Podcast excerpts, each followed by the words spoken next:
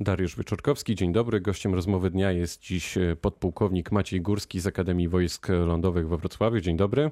Dzień dobry, witam, witam Państwa. W weekend doszło do eskalacji między Ukrainą a Rosją. W niedzielę w basenie Morza Azowskiego rosyjskie siły specjalne ostrzelały, a następnie przejęły trzy ukraińskie okręty. W wyniku tego cieśnina kerczeńska została zamknięta na wiele godzin dla żeglugi cywilnej. Jak poważne to zdarzenie z perspektywy bezpieczeństwa tamtego regionu, Pana zdaniem? Patrząc na, na cały konflikt, jaki ma miejsce w rejonie wschodniej e, Ukrainy. E, Przypomnijmy, że to już trwa ponad 4 lata. Tak, dokładnie, nawet 4,5 roku. Mm, można odnieść wrażenie, że w skali no nie jest to zbyt wielkie wydarzenie, aczkolwiek oczywiście odniosło bardzo duży i istotny e, skutek w mediach, ale patrząc z punktu widzenia militarnego, doszło właściwie do mm, zatrzymania kilku jednostek ukraińskiej floty, która operowała na Morzu Azowskim albo próbowała wejść w rejon Morza e, Azowskiego.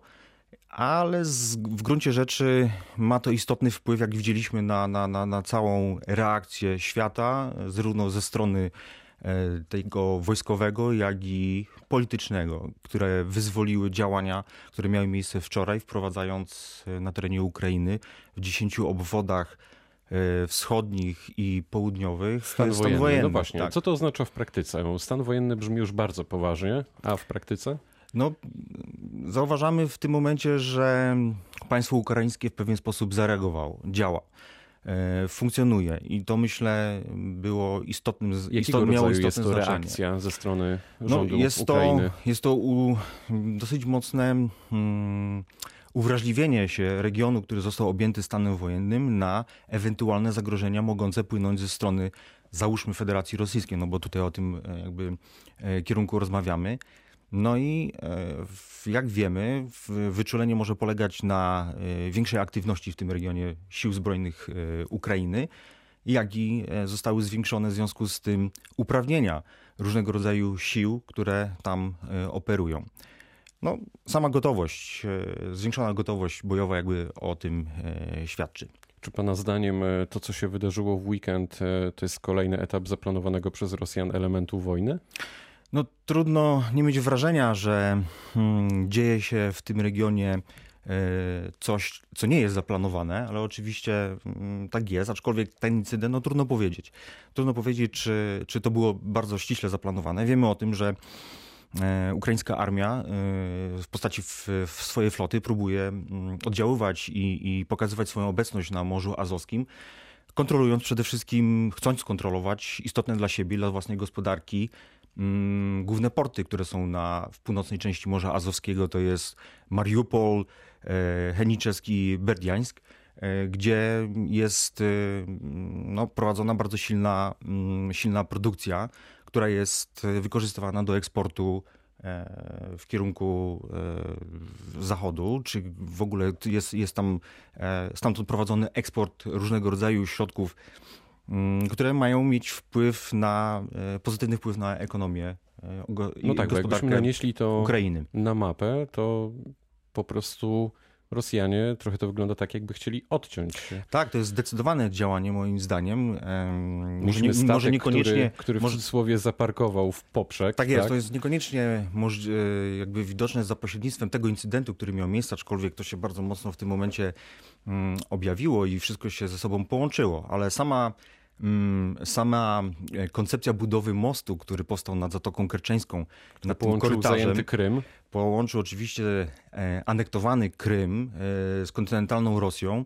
I mm, sama w sobie już Zatoka Kerczeńska jest takim kanałem, kanalizowaniem, powoduje bardzo silne kanalizowanie ruchu mm, morskiego do bardzo wąskiego gardła, a jeszcze konstrukcja, która powstała nad tą zatoką, jest y, widocznie i bardzo hmm, specyficznie moim zdaniem przygotowana do tego, żeby jeszcze bardziej e, utrudnić działania e, i manewry mm, floty, mm, floty e, ukraińskiej, zarówno tej wojskowej, jak i, i tej cywilnej.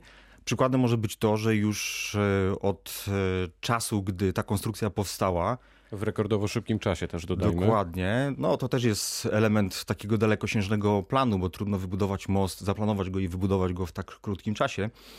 Natomiast, natomiast chcę tutaj zwrócić uwagę na to, że to, co się wydarzyło poprzez utrudnienie ruchu na przykład statków oceanicznych, które jeszcze wcześniej bez tego mostu się poruszały przez ciśnienie kerczeńską, e,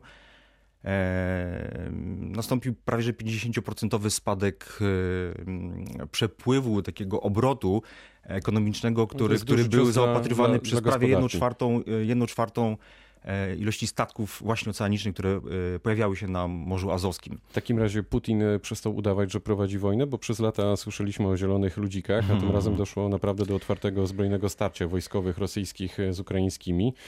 Rosyjskie media oczywiście mówią o ukraińskiej prowokacji. No trudno mi się wypowiedzieć, czy tu mówimy o czymś w rodzaju prowokacji, ale każda ze stron pokazała z, jakby działanie swoich własnych procedur. Rosjanie są chyba na to przygotowani, jak zauważyliśmy. E, umiejętnie zareagowali na aktywność e, w sumie niewielkich jednostek e, armii ukraińskiej w tym rejonie, ale zareagowali, ale zareagowali bardzo ciekawie, Właśnie, blokując, było, blokując, blokując cywilnym statkiem przestrzeń pod mostem na Zatoką Kerczeńską, więc to była reakcja bardzo szybka, a więc wydaje się bardzo przygotowana, więc wariantowość jest tam mocno, mocno zrealizowana. Po co, po co to zrobili? No cóż, no przede wszystkim Rosjanie będą pokazywać, że tam są, że to jest, yy, przywiązują bardzo silną uwagę do tego. No i jest to yy, moim zdaniem bardzo jednoznaczne szykanowanie Ukrainy pod względem raz militarnym, bo no, wywarto dosyć spory nacisk na, na armię ukraińską w tym miejscu, jak również y, wywierany jest przez to y, silny wpływ na ten czynnik ekonomiczny, który w tej chwili jeszcze się moim zdaniem pogłębi w tym regionie. Może pana zdaniem dojść do otwartego konfliktu i regularnej wymiany ognia tam, w tamtym regionie? Znaczy, bo to, jak... że to się dzieje na innym odcinku z zielonymi ludzikami, to wiemy. Może załóż, załóż, yy, przyjrzyjmy się temu, co się wczoraj wydarzyło, znaczy w niedzielę E, myślę, że jakby Rosjanie chcieli dokonać jakiegoś zatopienia tego, któryś z tych, to by to z tych jednostek, to by tego do, dokonali. Więc odbyło się oczywiście w pewien sposób kinetyczny to, co się wydarzyło, natomiast, natomiast e, myślę, że dosyć e, taki, taki miękki, miękki sposób nie wywołując większego jakby sporu. I myślę, że, że ta granica jeszcze konfliktu takiego szerszego, o którym myślę pan tutaj mówi, jeszcze chyba nie została przekroczona. Wielu ekspertów e, twierdzi, że Rosja zdecydowała się właśnie na taki krok w weekend, by przykryć wewnętrzne problemy, takie jak na przykład podniesienie wieku emerytalnego tam w Rosji, zdemaskowanie tysiąca agentów e, GRU czy spadek cen ropy naftowej. Zgadza się pan z tą hipotezą? No, w, konflikty zbrojne bardzo często są powiązane z działaniami bądź reakcją na, na działania polityczne i no nie można tego przypuszczać, nie można tego oddzielać od siebie, więc e, no, nie wiem, czy akurat ten konkretny, e, to konkretne e, zdarzenie, bo no, moim zdaniem jest takie dość, dość przypadkowe, które wynikło w wyniku działań takich dość rutynowych, bo przyjrzyjmy się również temu, że mm, marynarka Ukrainy dokonała przebazowania, próbowała dokonać przebazowania okrętów w rejon swoich portów, o których wcześniej e, mówiłem. I to było, mm, to było coś takiego, co, co mieli za zadanie. Chcieli spróbować, Ukraińcy próbowali e, zbudować mm, taką swoją obecność, powiększenie swojej obecności, pokazanie nie tylko swojemu narodowi, ale również światu, że chcą e, I że panują zmieniać, sytuacją, zmieniać, tak? tak? zmieniać sytuację na swoją własną korzyść. Jakie to wszystko może nieść e, ze sobą i za sobą następstwa dla bezpieczeństwa całego regionu?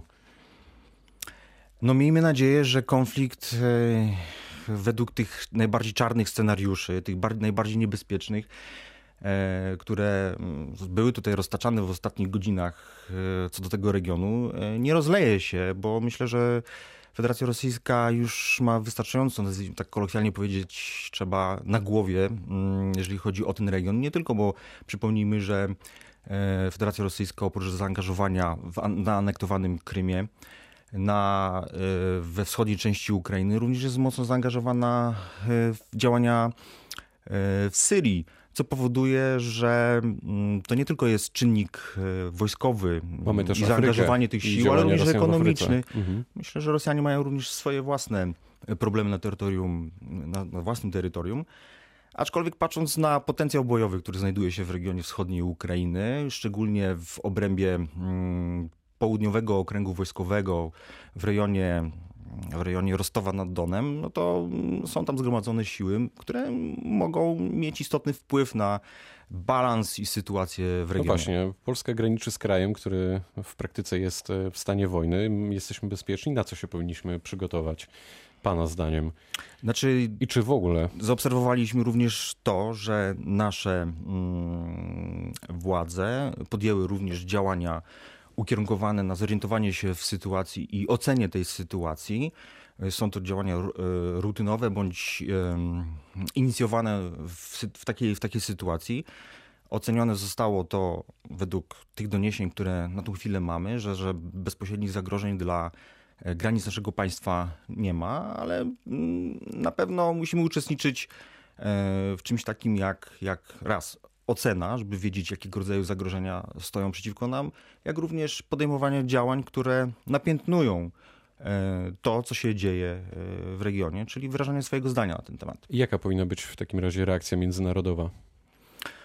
No cóż, e, tu trzeba też się mocniej przyjrzeć temu, co mówi e, prawo w danym regionie i jak ono jest e, opisane i czy dane stro- i czy strony konfliktu je respektują. I więc jednoznacznie zwracać uwagę na to, kto tego prawa nie realizuje. To pytanie na koniec w takim razie, bo ta wojna hybrydowa trwa już 4,5 roku, o czym mówiliśmy.